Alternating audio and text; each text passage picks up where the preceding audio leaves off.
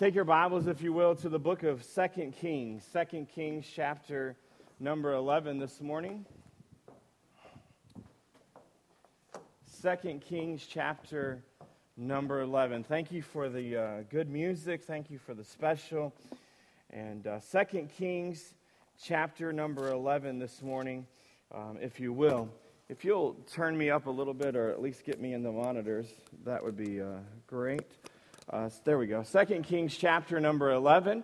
And uh, today we are continuing our series of messages. This is actually the last message um, in uh, a series of messages called Awakening. Revival is here. And uh, if you're visiting with us this morning, I, I want to thank you for coming. And uh, I, I pray that uh, the message today will be a blessing to you. But I want you to know that that during these messages, I'm I, I'm, my focus is on the church and our church in particular as uh, we begin this year and we begin strong. Uh, next Sunday, we begin our very first uh, uh, large Sunday, if I could use that term, uh, of the year with our Super Bowl of Friends Sunday. We're praying that God will do great things as we invite our friends and our family uh, to come and be a part of our church on that day. Uh, we're looking forward to an exciting day uh, and, and a lot of different things happening. But obviously, the ultimate goal being that the gospel is shared, and the gospel is given, and that Jesus Christ is lifted up, because the Bible says, if I be lifted up, talking about Jesus, I will draw all men unto me. And uh, that is what our goal here at North Point Baptist Church is, is to draw people to Jesus. I don't want to draw people to this building. I don't want to draw people to me. I don't want to draw people to you. I want to draw people to Jesus. You see, I want to, I want to, I want to, I want people to see Calvary. I want to see, I want people to see that there is hope. I want people to see that that there there is still the blood of Jesus Christ alive and well today. And I want to introduce them to the best friend that they could ever have, which is Jesus. But the only way that's going to happen, the only way that that uh, people are going to come, the only way that they're going to get assimilated into North Point Baptist Church is that if we as a church Uh, are excited. We as a church are awakened. We are preparing ourselves for revival. Our theme for this year, as I shared with you a few weeks ago, uh, months ago at this point, is reach, reaching out and uh, uh, sharing and, and, and allowing our church to be a lighthouse in this community. And that's my goal. This morning, of all the messages that I've preached to you this morning, this is the one um, that, to be honest with you and, and to be truthful with you and to be uh, right up front with you, is probably the most difficult. And honestly, uh, this morning in particular, it seems like that the enemy is doing his best to defeat me, but I'm not going to let him. And I, I want you to be, I want you to walk into this sermon and this idea and, and our thoughts today with a very open mind. I, I don't want you to get upset. I don't want you to get mad. I don't want you to, to feel like that, that I'm trying to step on your toes or whatever uh, uh, the analogies are used. I, I just want you to have an open heart and open ears to what God would have for you this morning. We've talked about the first Sunday that we dealt with this. We talked about breaking down, the, breaking up the fallow, fallow ground. And we, we looked at our passage of Scripture there, and, and we looked at, at, at the story. And then last week, we studied the book of Habakkuk, and we looked at how revival was here and how that we needed to get a hold of it. Today, I, I, I'm going to take all of that, and with God's help, we're going to culminate it down and make it as personal as it can possibly be. I have never in my life, and I mean this with all my heart, preached a more personal message, a message that began with me. A message that began with my heart, and now I feel that the God, that the Lord wants me to share it with you. The Bible says in Isaiah chapter fifty-five, as this has been our launching passage, seek ye the Lord while he may be what? Found. Call ye upon him while he is what? Near. Call upon him while he is, while he may be found. Seek him while he may be found. Call on him while he is near. Let the wicked forsake his way. Now, I want to, I want to, we, we've looked at that in the context of lost people. Today, I want to look at it in the context of us. You say, Pastor, how can, how, how can you, you look at this thought and say, let the wicked, and talk about us? The Bible says, let the wicked forsake his way, and the unrighteous man his what? Thoughts.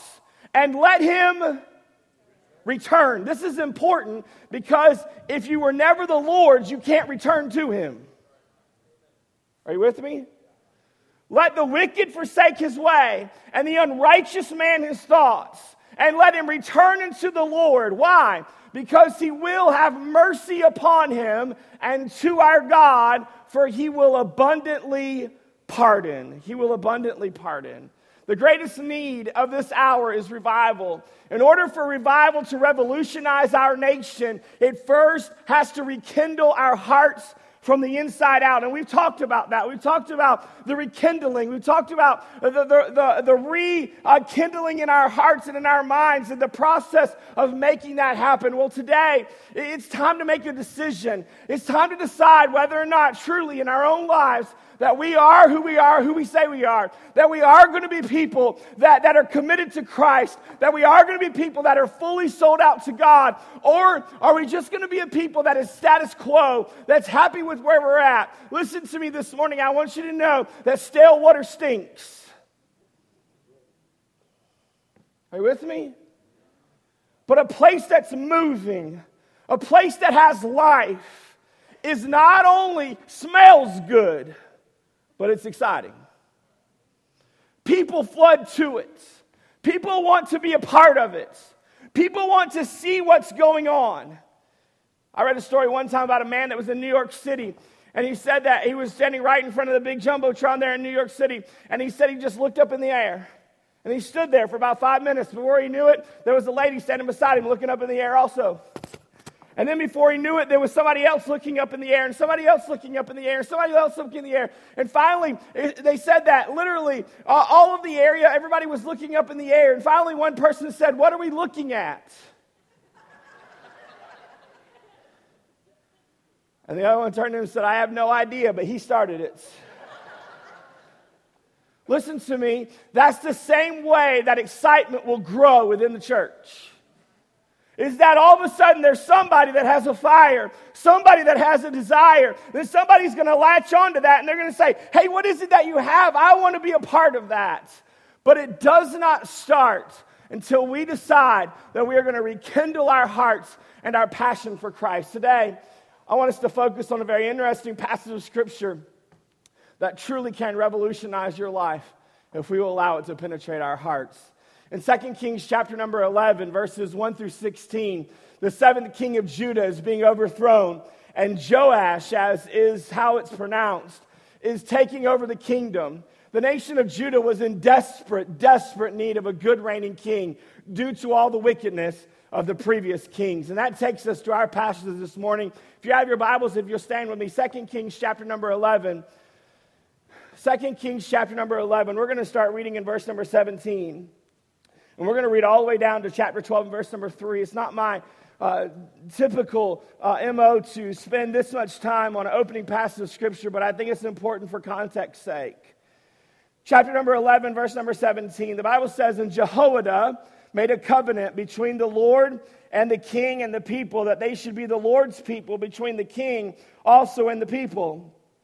And all the people of the land went into the house of Baal and brake it down, his altars and his images brake they in pieces thoroughly, and slew Mattan the priest of Baal before the altars, and the priest appointed officers over the house of the Lord.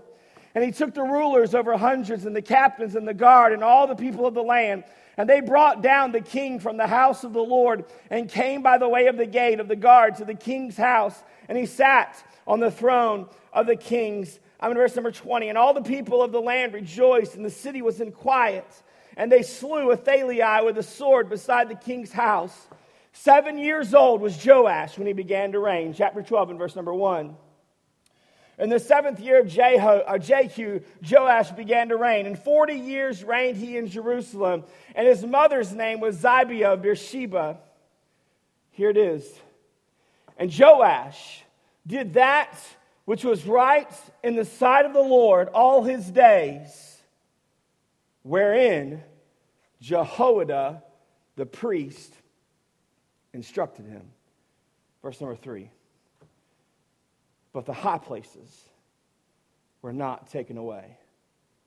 The people still sacrificed and burnt incense in the high places."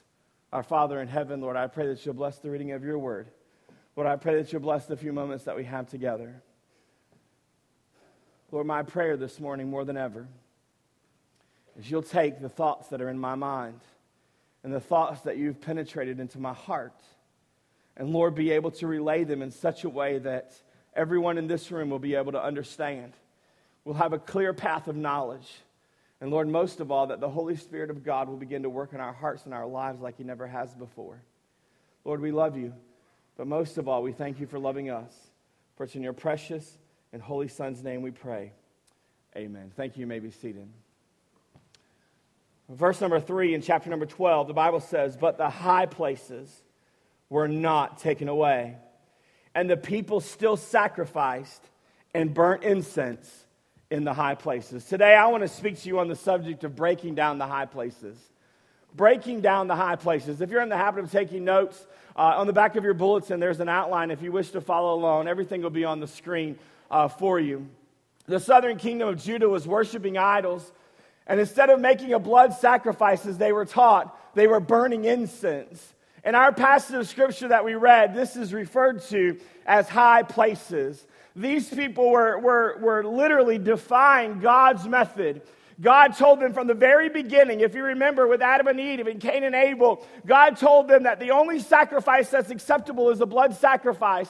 And here in the southern kingdom of Judah, we have the people, they have decided that they are not going to give a blood sacrifice, but in return, they are going to offer up incense because they thought that's what was more acceptable, or they thought that that was the way to do it. But the honest truth is, is what they were doing was that they were trying to find a different way to God. That is not something Something new. They were trying to find a different way to worship God. They were trying to find uh, uh, something that was more acceptable, something that society said is okay, something that made them feel a little better, something that smelt a little better, something that didn't require blood, something other than the way that God designed it. And because they did that, they set up these high places in their lives, and that is what replaced God. Can I tell you something this morning, church, that I'm very afraid of? I'm very afraid that in our society and in our, our culture that we have set up high places, things that, that look better, that feel better, that seem better, that are taking the place of God, and they are high places in our life. And God is begging of us to break them down, to remove them, because they're causing enmity between Him and us. They're ca- it's causing problems. You say, "Pastor, it looks good. It, it, it, was, it, was a, it was a sacrifice. It was an altar. Everything was in order." Can I tell you this morning that it doesn't matter how it looks. What matters is what God requires. There were high places. They, they, they, they put them up. They literally were putting them in front of God. In Second Kings chapter twelve and verse number two tells us Joash did that. This is, this is so important. Such a pivotal verse. "Did that which was right in the sight of the Lord all the days that Jehoiada the priest had instructed him." All the days that Jehoiada the priest had instructed him. Now, just bear with me for a moment. For context's sake, I want to share with you three verses out of the book of Chronicles that, that kind of sum this up for us. Uh, uh, this is a prominent statement because once Jehoiada dies, this all changes. Second Chronicles chapter number twenty-seven, the Bible says, "Now after the death of Jehoiada came the princes of Judah and made obeisance to the king." In other words, they called upon the king. "Then the king hearkened unto them." Who's the king? The king is Joash. "And they left the house of the Lord God of their fathers, and they served groves, and they served idols, and wrath came upon Judah and Jerusalem for this their trespass." Verse number nineteen, "Yet he sent prophets to them to bring them again unto the Lord, and they testified against them, but they would not give ear."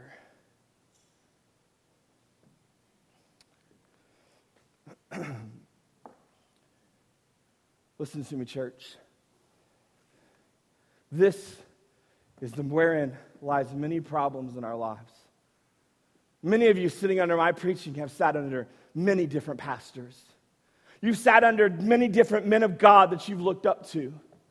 and, and you've lived your life, and, and, and, and you hear them preach, and, and, and instead of going home and, and really researching the Word of God and making it applicable to you, you take what the pastor has to say, and you say, well, as long as the pastor's around, that's the way we're going to do it. As long as, as long as this person's in my life, that's the way I'm going to do it. Young people, as long as my parents are around, this is the way I have to do it. But can I tell you that the moment that the influence leaves, the moment that something happens and changes in our life, if we do not personally have convictions, if we don't personally have doctrine rooted down inside of us, it's all going to be worth nothing in our lives. Listen to me, church. We have to know why we believe what we believe, not what the church believes, not what the pastor believes, but what do I believe? Because I'm telling you, tomorrow I could get in my car, drive down the bypass and be killed, and somebody else without a beating of a heart would just walk right into this place and take it back up. But if you're following me, you've got a serious problem. Amen. Stop following men. Put your eyes on God. Listen, they were, they were following the priest. They were, they were, uh, Joash was doing what the priest said all of the priest's days. And then the God took the priest home, and what happened? They began to serve the idols and the high places again.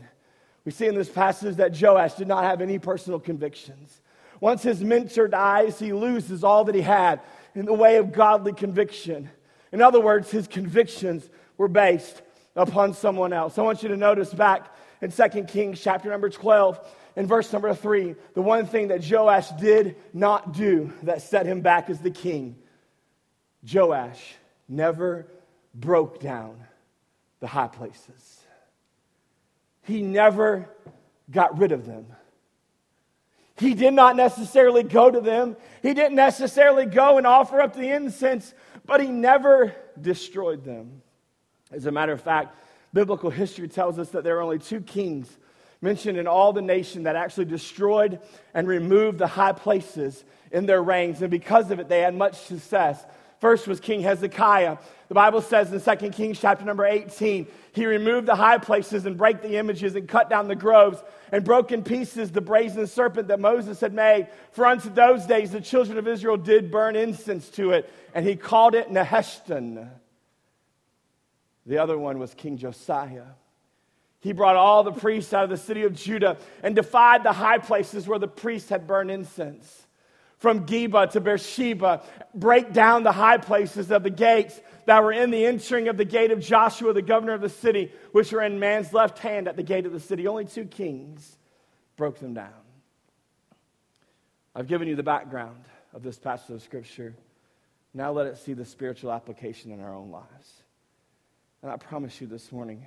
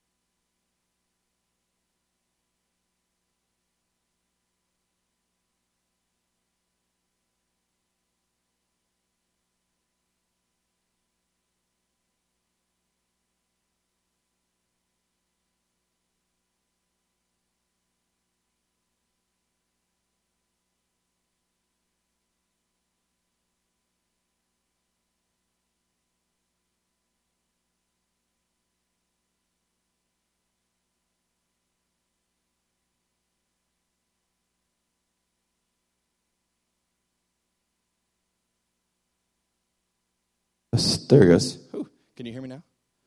All right, good. Can you click that next slide for me? All right. Number one, why is it so important to break down these high places? Why is it so important to break down these high places? I want you to know this morning that it is very important that we break down the high places in our life. It's very important that we do not allow the enemy to have victory in our lives. Why? First of all, because it is possible to break them down. It is possible to break down the high places in our life. Many of us are faced with sin. Many of us are faced with things in our life that, that discourage us because they're sin. They discourage us because, because we want to have victory over this in our lives. We want to see it happen. And then we look at it and we continue ourselves in the sin and in this in our lives. And we think to ourselves, is it really possible? Is it really possible to overcome it? I want to tell you this morning, based upon the Word of God, that it is possible to break them down. The Bible says in Second Kings chapter eighteen and verse number four, he removed the high places. He break the images. He cut down the grove. He break in pieces the brazen serpent that Moses had made. For unto these days the children of Israel did burn incense to it, and he called it Nehushtan. I want you to see that this passage of Scripture, of course, is speaking of King Hezekiah. We remember that Moses, he lifted up the serpent in the wilderness. Remember that story? The Bible says, and Moses lifted up the serpent in the wilderness, and, and, and the people looked upon it, and they were saved from all the serpents that were biting them and trying to kill them. And they looked up to the serpent, and they were saved. And the Bible tells us in the New Testament that just as Moses lifted up the serpent in the wilderness, so must the Son of Man be lifted up. And I want to tell you that because of that story, because of what God did, those people not only began to worship uh, uh, the high places and the groves and the images, they began to worship that uh, stick, if I could use that term, that, that, that serpent. They began to worship it. And so what did Hezekiah have to do? He had to totally, completely remove it. I want us to look at the progression of what Hezekiah did. First of all, he removed the high place. Listen to me, church. Whatever it is that the sin that so easily besets us is, we have to remove it from our lives. We can't just say, oh, you know what, I'm going to put it over here. I'm not going to return to it, but I'm just going to put it over here. Or I'm just going to put it over there. Or, or maybe I'll hide it somewhere. Maybe I'll do this or that. No, the Bible says that we have to remove it from our lives. Not only did the Bible say he, re- that he removed it, but he broke the images so that they could no longer return. He broke them. He, he not only removed it, but he broke them. And then he cut down all the groves. It's the first weed eater in the Bible. I had to lighten the mood. You guys are like, uh, he cut down all the groves. And then not only that, he broke the brazen serpents. I want you to think about this for a moment. This is something that they had looked up to for years, that they had worshiped for years. And what did King Hezekiah come in and do? He took it and he broke it. Now I'm going to tell you what I think. I think that King Hezekiah took that, that, that rod and that serpent that they lifted up in the wilderness, and I think he broke it in front of everybody. As a sense of, listen, we are no longer going to be a part of this. We are no longer going to indulge ourselves in this. No, we are going to do what God has told us to do. And that's what Hezekiah did. Whatever it takes in our lives, we needed to determine to remove the high place in our life. King Hezekiah is a great example for us to follow in our lives. If we want to have victory over our high place, then we have to do it. We just can't hide it. Why is it important? Because it's possible. Number two, because it can eventually lead us to forsake God. It can eventually lead us to forsake God. Now, you say, Pastor, You're, you're talking to people that are in church this morning. I, I don't understand how you could say that it could eventually lead us to forsake God.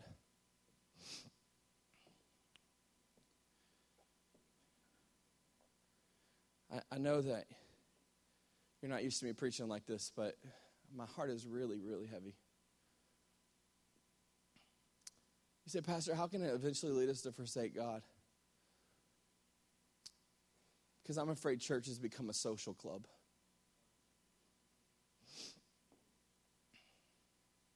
You say, Pastor, we're here on Sunday morning. We're listening to the worship and we're listening to the preaching. Yeah, but I'm afraid that the listening is become, we become so hard to it. We become so hard to the preaching of the Word of God. We become so hard to God speaking to us that literally church is nothing more than a hug and a kiss on the cheek. And a few moments that we spend on a Sunday morning, and I believe with all my heart that we have churches all across America that were uh, uh, that are filled with people that have just forsaken God. And I'm telling you this morning, church, we do not need to be that kind of church. We need to be a church that when people see us, because we are the church, this sign out there that says North Point Baptist Church is not the church. This building that we meet in is not the church. We are the church. And when people see us, they need to see us uh, as passionate, as God-fearing people.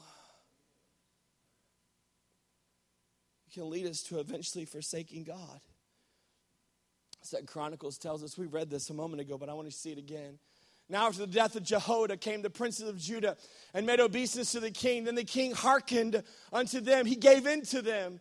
And they left the house of the Lord their God. They left it of their fathers. And they served the groves and the idols. And the Bible say, says wrath came upon them. We see in this passage of Scripture that they left the house of the Lord and they forsook God. If we're not cautious, our high places can cause us to eventually lead us to forsaking God. I read this story and I, I thought it was so relevant. There's a contest held every year which tests students' ability to identify weeds and the right chemical to kill them and, and to diagnose uh, herbicide failure. The head of the contest, James Worthington, said of the students, this is what he said. They need to be able to recognize weeds when they are tiny, because when they get big enough that everyone can recognize them, it's too late to do anything about them.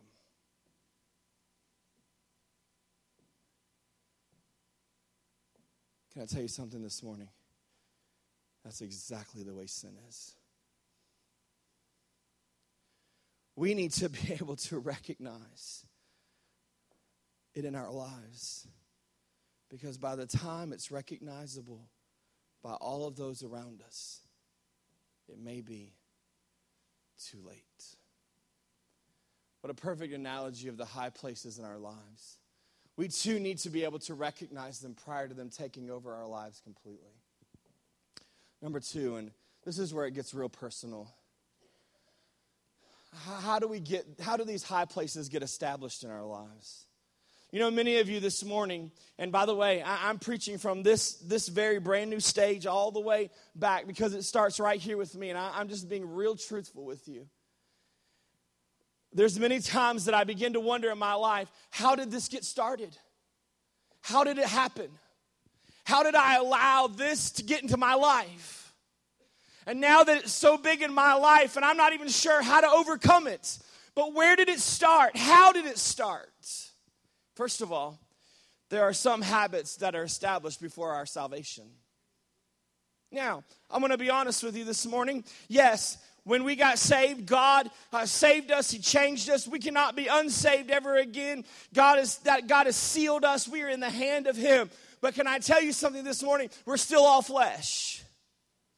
We still have desires. We still have uh, uh, uh, the enemy that is trying to discourage us and defeat us. And there are habits that we all had that, that we established before we were ever saved. And that's how sometimes high places get established in our lives. The Bible says in First Kings chapter three and verse number two, only the people sacrificed in high places. Why? Because there was no house built unto the name of the Lord until those days. Some people, that's all they knew. They only knew how to sacrifice to the to the uh, incense and to the altars and to the groves, because there was no house of the Lord built. Some of you here this morning are, are, are facing struggles in your life and things in your life that were there before you ever got saved. You say, Pastor, I don't think I could ever get the victory over them. Can I tell you something this morning? Greater is He that's in me than he that's in the world. Prior to our salvation, we formed habits that were not pleasing to the Lord. There is absolutely nothing that we can do to change our past. There is nothing that we can do to change our past. Do you hear me this morning? Let me say it again. There's nothing that we can do to change our past. I've heard people say over and over, boy, I wish that, that I was raised in a Christian home like you were, Pastor. Or I wish that I was in church all my life like you were, Pastor. Boy, I wish that I had the opportunities that you had, Pastor. I wish, I wish, I wish, I wish. Stop wishing. You can't change your past.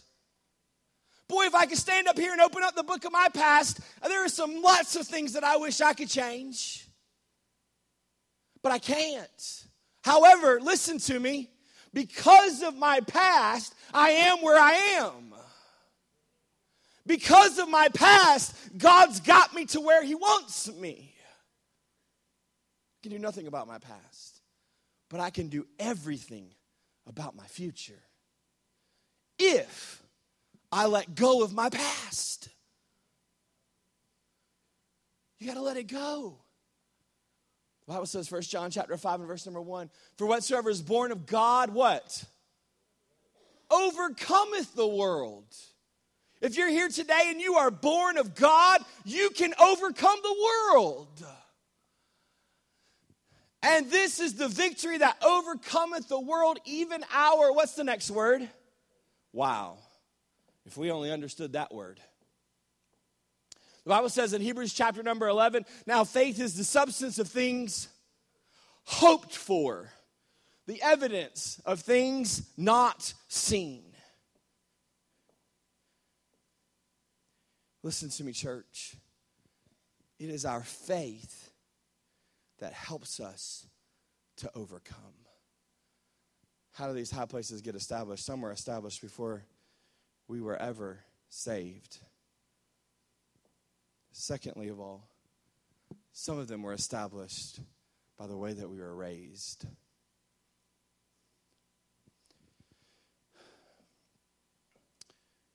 I had the opportunity to grow up in a Christian home. As a matter of fact, I, I have not had the opportunity to talk to my parents in several weeks through different circumstances. But this morning, out of nowhere, I'm sitting at my in my office and I'm praying, and my phone goes off. And it's my dad. It was a text. This is all it said.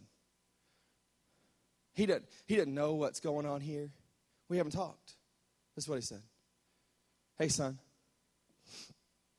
I just want you to know that I'm praying for you today. I don't know why, but I'm praying for you today. And I'm proud of you. I love you, Dad.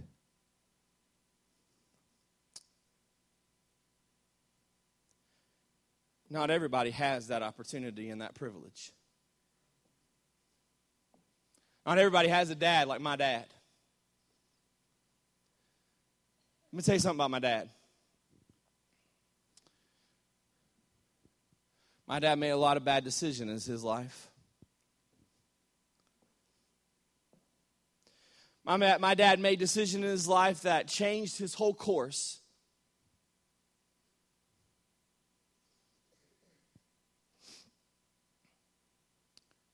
But because my dad decided that the cycle of life was going to stop with him, I am who I am today. Look at me, church. Stop blaming people for your high places. Stop blaming your family. Stop blaming the way that you were raised. Stop blaming the fact that you didn't have the opportunities that everybody else had. Stop blaming the fact that, that, that I can't be who I want to be because of this weight and because of my family and because of the way that I was raised. And, and Pastor, you don't know the history of my family. Listen to me, church. Rahab was a harlot, and the Bible says that she's in the genealogy of Jesus Christ. There is no excuse to blame your failures on anybody else. You have to take responsibility for who you are today. And you have to decide that I'm going to change because of it. So many times these high places get established in our lives because of our forefathers. Naturally, we form habits from our parents, whether they are positive or negative. We do not have a choice of our family. We do not have a choice of our name. But we do have a choice in the way that we live our lives. I've had so many people over the years of being in ministry that have come and sat in my office and said, "Pastor, I'm addicted to this, because it was always in my home. Pastor, I'm a part of this because it was always a part of my home." And they've let that crutch of their home be their excuse and their justification for being involved in the high place that they're involved with. The Bible says that you are without excuse. Don't blame others. Make the decision that today I'm going to stop hanging on to my past and to what has affected me because of my family, and decide to make a change. Thirdly, through outside influences, those that we hang around, those that we associate with, can cause high places in our lives. I remember being a little boy, six or seven years old, and I was sitting in a children's church class, much like what's going on over in our A building. And for the first time in my life, I had never seen this, and you know the example I'm going to give once I start. This lady brought in a fruit basket, and she had a bunch of red apples, and they looked really good. Everything about them looked good. And then she had this rotten apple. I mean, it had stuff crawling all over it. And she stuck it in the middle of that fruit basket. And this is what she said. "When we come back next week, we're going to find out if all these good apples made this bad apple good." And I thought, cool. Now, I had a little inside track because my dad had a key to the church. So I went home and I said, "Dad, they're put this bad apple in the midst of all these apples, and the teacher said we're going to see if that bad apple or that good, all those good apples can make that bad apple good." My dad did the same thing that you just did. He laughed. And I thought, what's so funny? Wednesday came around. It was church day. We go to church. I said to Dad, "Dad, I got to go see my class before I go to my other class." He said, "Why?" "I got to check on the apple, Dad." He said, "All right." We get in there. They had closed the door. When we walked in, there were things buzzing all around us.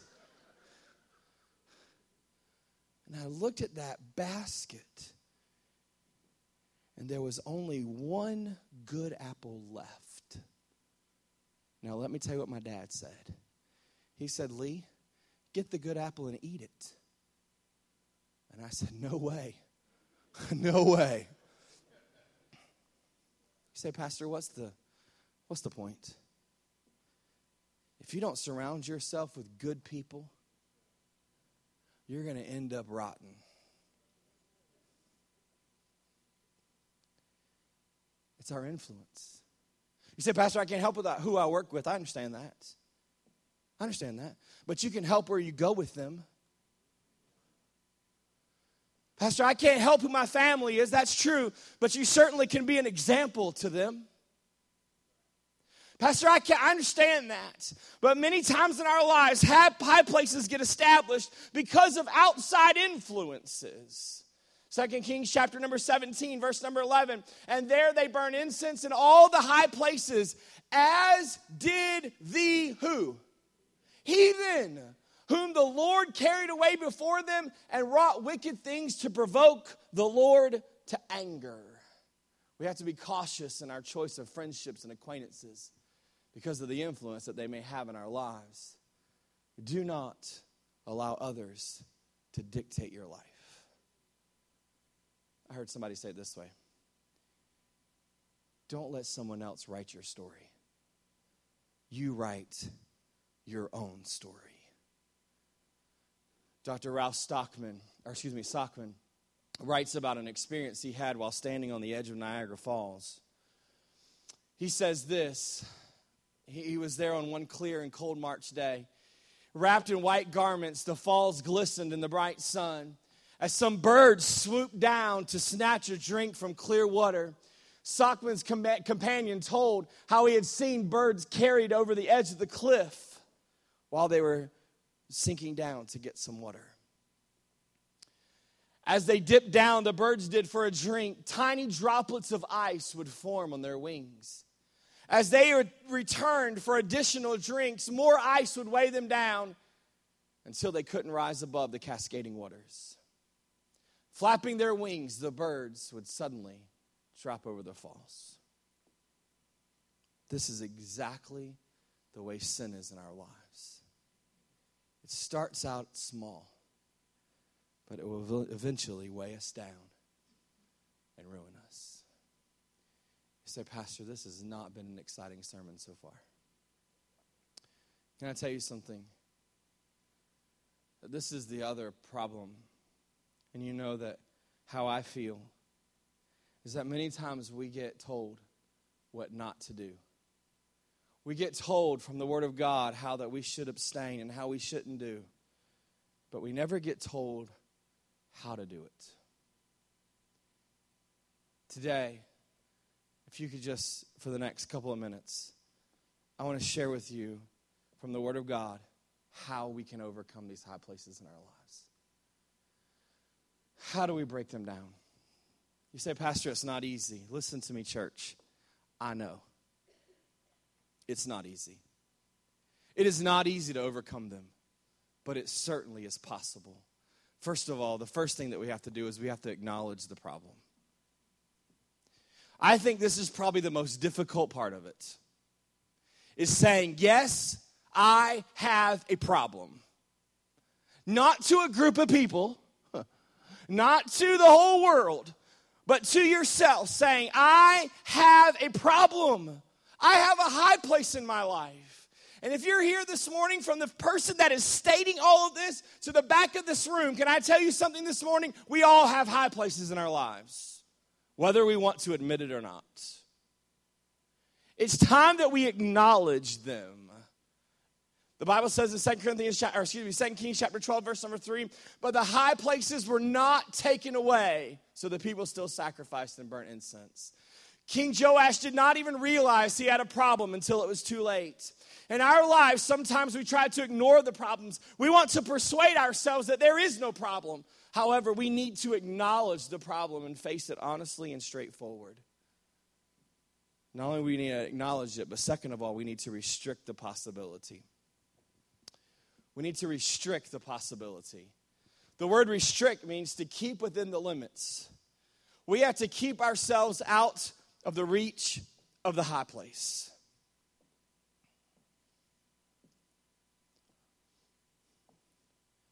I have three children.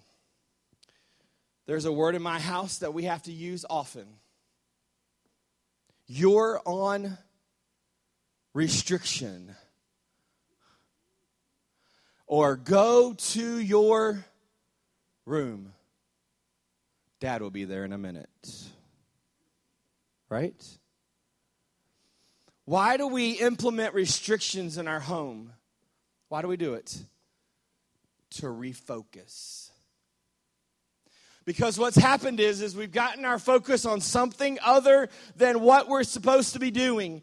So we restrict any possibilities of anything hindering us from getting off track.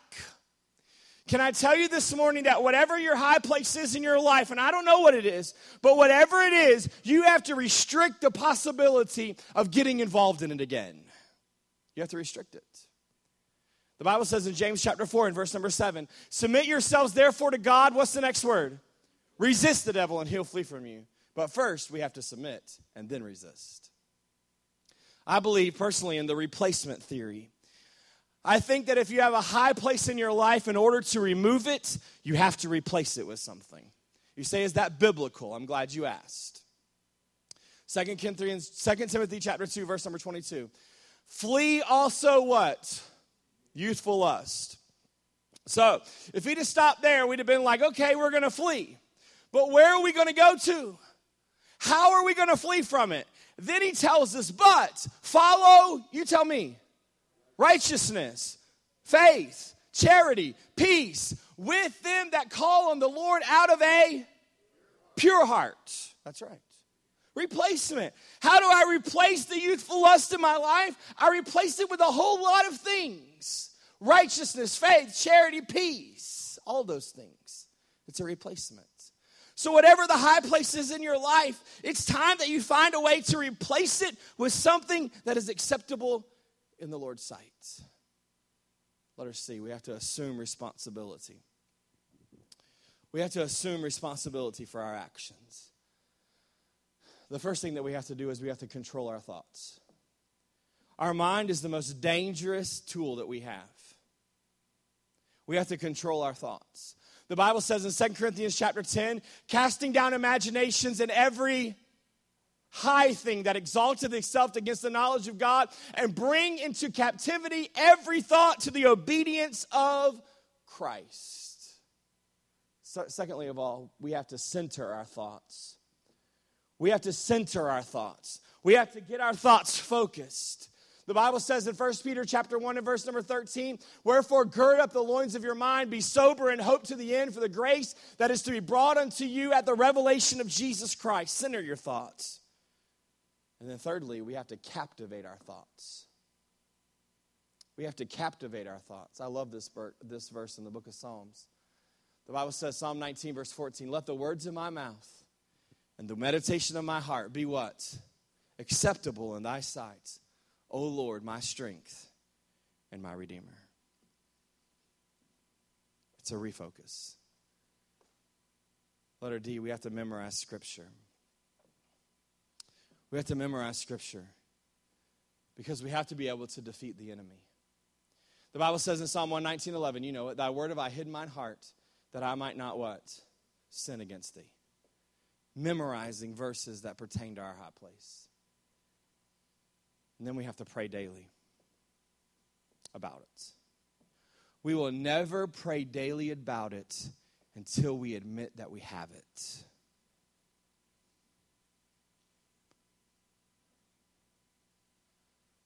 Ephesians six eighteen, praying always with all prayer and supplication in the Spirit, and watching thereunto with all perseverance and supplication for all saints.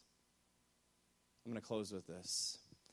J. Alistair Brown, he tells a story of him walking through a park.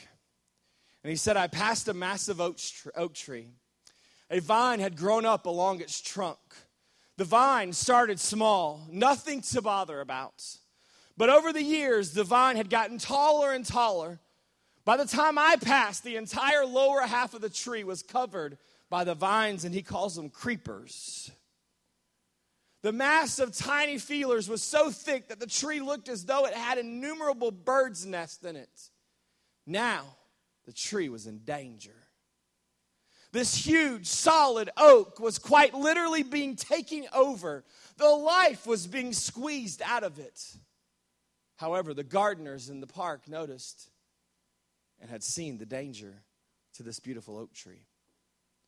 They had taken a saw, and they had severed the trunk of the vine. One neat cut across the middle. The tangled mass of the vine's branches still clung to the oak, but the vine was now dead. That would gradually become plain as weeks passed and the creepers began to die and fall away from the tree. And then he says this, how easy it is for sin, which begins so small and seemingly insignificant, to grow until it has a strangling grip on our lives. And yet, Christ's death has cut the power of sin. Yes, the creepers of sin still cling and have some effect, but sin's power is severed by Christ. And gradually, sin's grip dies, dries up and falls away. Could I ask you this morning, Are you ready to experience revival in your life? If you are, we have to break down the high places. Would you bow your heads and close your eyes? I know that this is not